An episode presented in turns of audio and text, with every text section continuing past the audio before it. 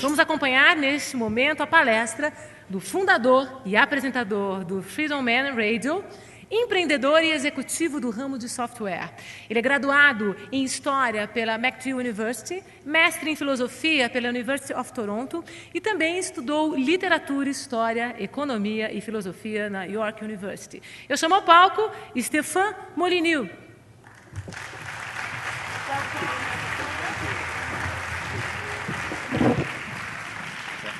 Hello, you can hear me all right? Thank you, thank you, first of all, so much for the invitation to come and speak. This is my first time speaking in South America, so uh, I'm very, very excited to be here. I'm not going to leave the stage. You'll know the speech is over when someone tackles me, drags me off that way.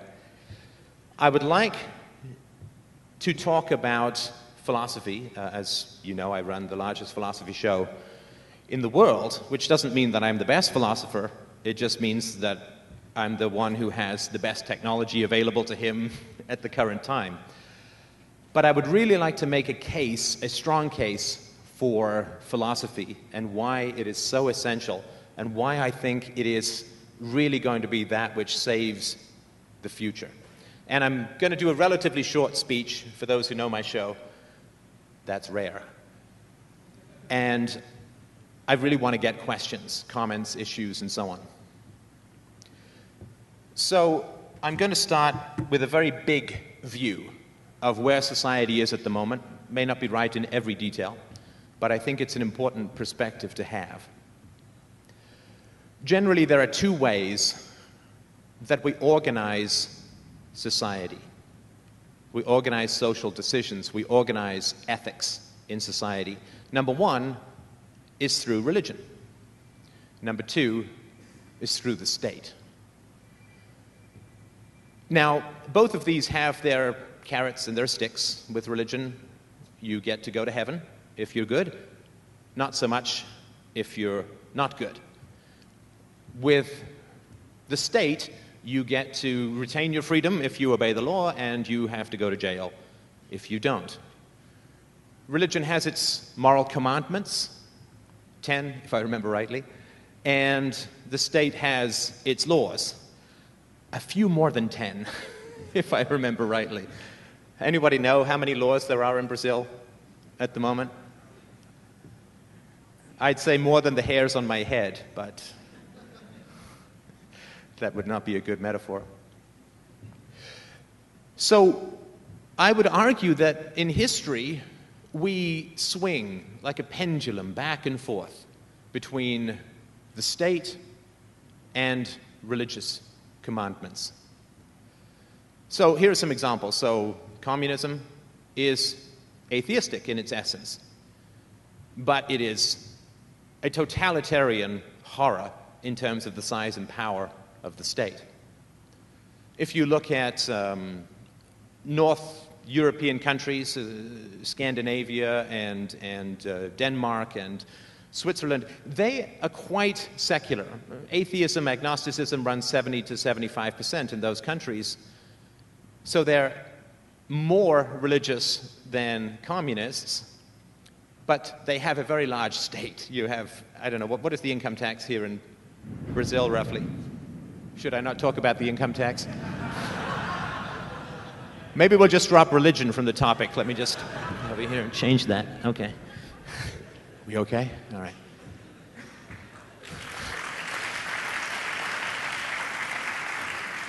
If there are any lightning bolts that come down, I promise you it is not a special effect. Call someone. Hopefully, an ambulance and not a priest. Um, in the US, there's the Republicans, the conservatives, they tend to be much more religious, but they favor a smaller government, a, constitutionally limited republic. So there are lots of examples of how it's sort of like a balloon. You know, you, you push in one end and the other end pops out. So it generally tends to be that those people who are comfortable with a smaller state tend to be, again, this is a generalization, tend to be more religious. And those people who want a larger state tend to be a little bit more comfortable with agnosticism or atheism or a form of secular humanism. Now, both of these paradigms, I'm going to argue for a third one, but both of these paradigms have been very well tested in the laboratory of history.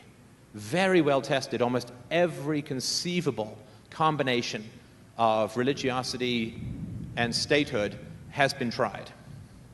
Does this sound as ominous to you as it does to me? I feel like something really dramatic has to happen now. But let's just continue with the, with the talk instead. And if you look at uh, where religion has had its greatest powers, uh, where, where really we've had theocracy, I'm really talking about the West in general. We could talk about the East another time, but in the West in general, uh, Christendom had its greatest powers uh, in terms of uh, secular ruling and religious ruling throughout the Dark Ages, the Middle Ages, and there was some significant lack of progress, uh, obviously economically and, and in terms of human rights and so on. So when you have a strong ascendancy of religion, you could make the case that there are, uh, it does not get the kind of success that other forms have been tried. Of course, I think it's much, oh, it's very easy for us to understand, particularly given the history of the 20th century, that when the state is in its ascendancy, it's just catastrophic. Uh, I don't know if you know the, um, there's a, a, researcher out of Hawaii who has calculated that not counting war, not counting war, governments just in the 20th century were responsible for anywhere between 160 and 200 million deaths. He calls it democide. It's something that we don't really understand. It's the murder or starvation of populations and if you add, by governments, and if you add war in, I mean, it's just unholy. So these are both very old institutions. Religiosity grew out, I would argue, out of a very primitive kind of superstition where we wanted to know how the world worked and why, but we didn't have the methodology, the scientific method, the, all of the structures of, of reason that came out of the Enlightenment and the Renaissance, we, don't have the, we didn't have those structures. We, had, we needed to have answers. We didn't have the structure for answers, and so we, we had beliefs in gods and so on. You can trace that throughout human history. The state is a very old human institution, the idea that society is a pyramid, there's a small number of people at the top who can impose their will through force on the rest of us. And that is very different from the economic and technological capacities that we have now. It's very, very important. The way I view our current structures for solving and organizing human society, for resolving human conflicts, it's sort of like if someone sent you an email with a YouTube video and you clicked on it and you saw a video of a child playing with a gun. I mean, wouldn't that be a terrifying thing to watch? because you have very advanced technology, weaponry, in the hands of a very underdeveloped mind. Very, very dangerous. Statism and religiosity are very old structures that we have inherited. They were not invented, they didn't go through market testing, they are not approved of us in a continual way. People talk about the social contract, but if it's not voluntary, I think we all understand it's not really a contract. There is a third way to approach the organization of society. And that third way is philosophy. Philosophy differs from religion because philosophy works with empiricism, uh, philosophy works from first principles, and does not allow, cannot sustain contradictions within the argument. This is the old Socratic method. If you've ever had one of these annoying Socratic gadflies, just keep asking you question after question until your head's spinning and it's just horrible. But it's an essential process. Philosophy, like science, does not allow contradictions to empirical evidence and does not allow contradictions within the argument. If you self contradict yourself within the argument, it doesn't work. And it was about 2,500 years ago in ancient Greece that we first began to really dabble in philosophy. And Philosophers have not had a great time of it in general in society. Uh, they have been uh, poisoned, they have been crucified, they have been hanged, they have been driven out, they have been ostracized. They, it's tough. It's tough to, to bring reason to a lot of rolling down the hill kind of avalanche of history. But philosophy, I think, why it is so difficult for people is it is very unsentimental. It is not emotional. It does not respect history. It does not respect culture. So, when we look at the map in general, we see colors and we see lines and we see countries. But philosophy doesn't see that because that is a map, that is not the world. If I paint a picture of a green tree while looking at a tree that is bare, if I paint a picture of a lush tree while looking at a tree that is bare, my painting doesn't become the tree. I got to come up with a good metaphor for thunder. I'll put that in the background, it'll come up, I'm sure. When a philosopher, I think when good philosophers look at the world, they see it clear and straight for what it is, which is that there is no magical line in the ground between countries. What there is in the world is there are people and there are things. There's land, mountains, rivers, trees, forests, yeah, got all of that. But we look at things like countries, and philosophically, you can't sustain it. Because these lines exist in our heads and they exist in maps, they do not exist in the world. And without philosophy, we have a great deal of difficulty understanding the world. So, how many of you are economics geeks like me and love to follow the euro crisis? Anyone? Euro? Oh, good. Okay, good. Oh, oh, that means I need to know what I'm talking about. Hang on. Let me just look something up here on the internet. Euro crisis.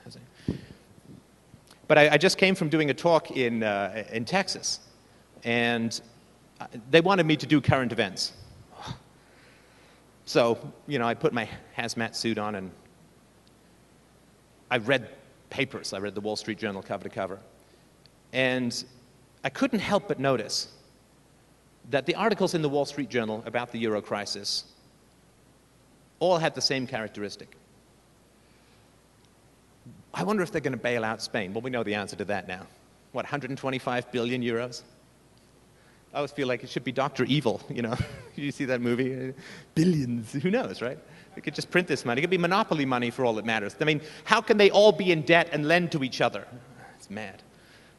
But they're all talking about will they going to lend? Will Angela Merkel see her way past Germany's historical skepticism about bailouts after having spent $2 trillion on Eastern Germany over the past 30 years? Uh, will she see, will they end up, what are the bond traders going to do? And, you know, what's the European Central Bank administration going to do? And all it was was guessing the opinions of a tiny elite. I mean, that is fundamentally a bad religious exercise, like being an Aztec priest and reading chicken entrails. What are these people going to do? It's all just guessing opinions. There were no facts in the whole series of articles that I read, and it must have been half a dozen of them. And you know what else there wasn't in this? And it's something that we see so rarely, I don't think we even look for it anymore. But there was not one single ethical question in the entire analysis of a giant financial whirlpool that is sucking down the future of hundreds of millions of people and destroying the lives of the young like a forest fire on dry shrubbery. Unemployment rate in Greece for the young is over 50%, and that even counts people who are working for the government. Unemployment in Spain is reaching even higher. This is an entire population that is bereft of opportunity. And there's not one single ethical analysis because philosophy takes the European crisis apart very simply, very quickly, and very easily. Let me give you an example. Go to a philosopher and say, Europe's in economic crisis. What's the problem? Well, they're printing too much money. Oh, What are they printing this money based on? Nothing. They're just printing presses, goo, goo, goo, goo, out it comes. Well, that's easy enough to solve. Just enforce your laws against counterfeiting. What? What, the people who, who enforce the laws are the counterfeiters? Well, there's your problem. Not hard to do. I hear that Brazil uh, has some familiarity with the concept of tariffs. Yes? Tariffs are quite easy to analyze morally, very easy. Do you have the right to initiate the use of force against people freely trading? Of course not. Because people freely trading are not initiating the use of force against anyone. It's like chopping people's hands off for hand, shaking hands. It's completely wrong. So, of course, it's very easy to figure this out. It's immoral. But we have this weird thing where if we make up a different word, we get a different reality. It is exactly the same as my daughter playing hide and seek by going, You can't see me. It's crazy. We take counterfeiting and we call it central banking, and we think we've somehow changed the moral reality of what is occurring. We haven't. We need to invent all these words, of course, because we don't want to look at the world philosophically. We don't want to look at it straight.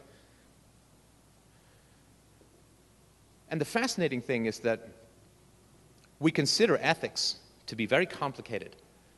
You know, there was a, um, a guy on American television recently, he was a Harvard professor, Lord help us, and he had ethical questions that he, he said, I, I pose these ethical questions to my, to my class, to my students. You're in a lifeboat. You know, it never goes well from there. You know, it's never like you're in a lifeboat and you've won the lottery. And, you know, you're, you're, you're in a lifeboat and down drops Carmen Miranda in her prime.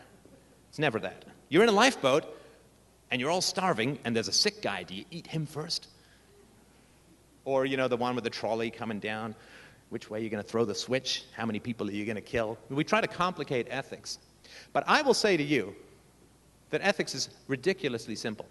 And I can prove it to you in one sentence. Anything that you can teach to a three year old cannot be that complicated. If we say ethics is too complicated for us, it's like saying, well, okay, three year olds should be toilet trained, but we can't expect that from adults. Because what do we say to our children? Don't lie. Don't steal. Don't hit. And then we grow up and we create a society or submit to a society that violates all of those rules with every waking breath. And then we wonder why things go wrong in society. People are 100 or 200. You know how we look back at slavery and we're like, how could anyone could ever have imagined that that was okay? I think people are going to look back and say, well, we countenance the initiation of force at all times through taxation is the initiation of force. You may like it, you may agree with it, you may think it has utility, but it is the initiation of force. Tariffs are the initiation of force. Fire alarms are the initiation of interruptions, but not force. Is that better than the thunder? It's less theologically creepy, right? Okay, good. Um, but we keep ignoring the basic violations of ethics in society, and then we wonder why things keep going so wrong.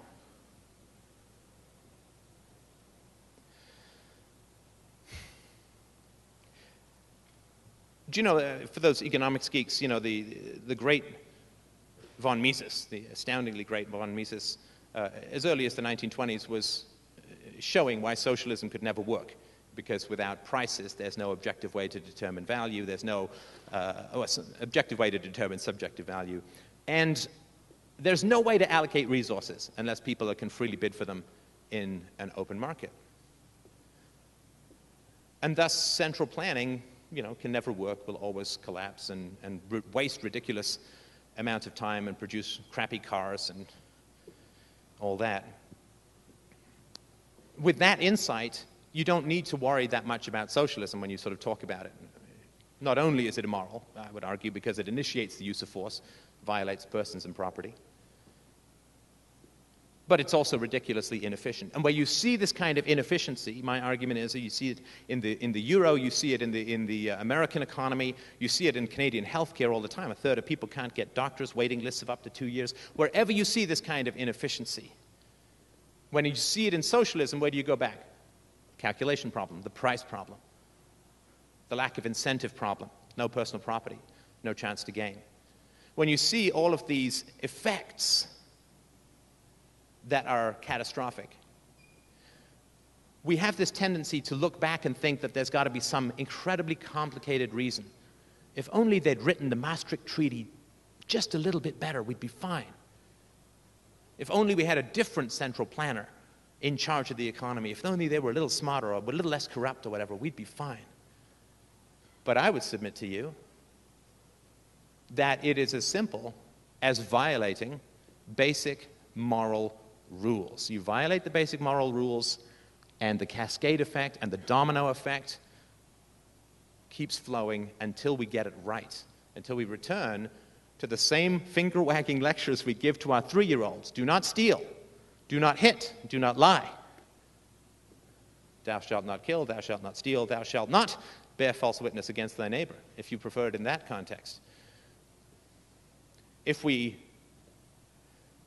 build a society, if we imagine a society, if we can conceive of a society in conformity with the basic moral rules that we expect our three and four year olds, but not our 30 and 40 year olds, to follow, I submit that we will turn things around because we are at an incredible crossroad, an incredible crossroad in society. Literally, billions of people are alive because we have a relatively free market in the world. Literally, billions of people. If you look at the population growth from the Middle Ages upwards, it's staggering. Literally, billions of people's lives hang in the balance of whether we can continue to protect persons and property in an objective fashion. If we can't, it will be, I think, the greatest death toll that can be conceived of. I know it's an extreme scenario, but there's no question that if we cannot sustain the free market, the death toll will be enormous. And free markets are under attack all over the world. Because we forget, thou shalt not steal. Philosophy clarifies things in such a ridiculously easy way that it's hard to fathom how simple it is. You know, like if you get the right structure, everything makes sense. You know, way back in the day before Copernicus and Kepler, there was a Ptolemaic system of astronomy. They sort of thought the circle was the perfect shape of the deity. And so they said everything has to be a circle. And then, you know, when you go around the sun, Mars does this weird kind of samba step or something like it, just this retrograde motion. And they tried to fix, fix this into all these perfect circles and so on. With the Earth at the center of the solar system, it got more and more complicated. And then, what happened? Well, some enterprising astronomers moved the sun to the center of the solar system Everything fell into place. All the complicated, endless, brain bending calculations, the sheets and stacks of paper, the abacuses you had to fly back and forth like castanets, that all went away because they got the accurate representation of the solar system. They moved the sun to the center, Earth went around, Mars went around the Earth, everything made sense. You just need one equation. Our society is horrendously complex because we have not put the two basic principles of ethics at the center of our society. The non aggression principle do not initiate force. Force is only valid in an extremity of self defense. Do not initiate force against others. And property rights. They're really two sides of the same coin. Person is property, personhood is property. Until we are willing to take the great leap of astronomy in ethics and put these principles at the center of our social thinking, I submit that we were going to get less free as time goes along. Society is going to seem more complex, harder to manage, and the rules will multiply and multiply until they cannot possibly be obeyed. And then we are all one bad glance from a guy in blue away from a jail cell. If we can move these principles to the center of our society, I believe we can taste a freedom that has never been experienced before. We can have a wealth that has never been experienced before. If we try to obey endless little rules, we are enslaved because they always multiply. If we obey the few very simple rules, the ones we teach our children, the ones which are enshrined in the common law of human history, if we are philosophical, then we are free. And I don't think there's any other way to do it. Thank you. That's it for my little speech. I'm happy to take questions or comments, criticisms. Thank you.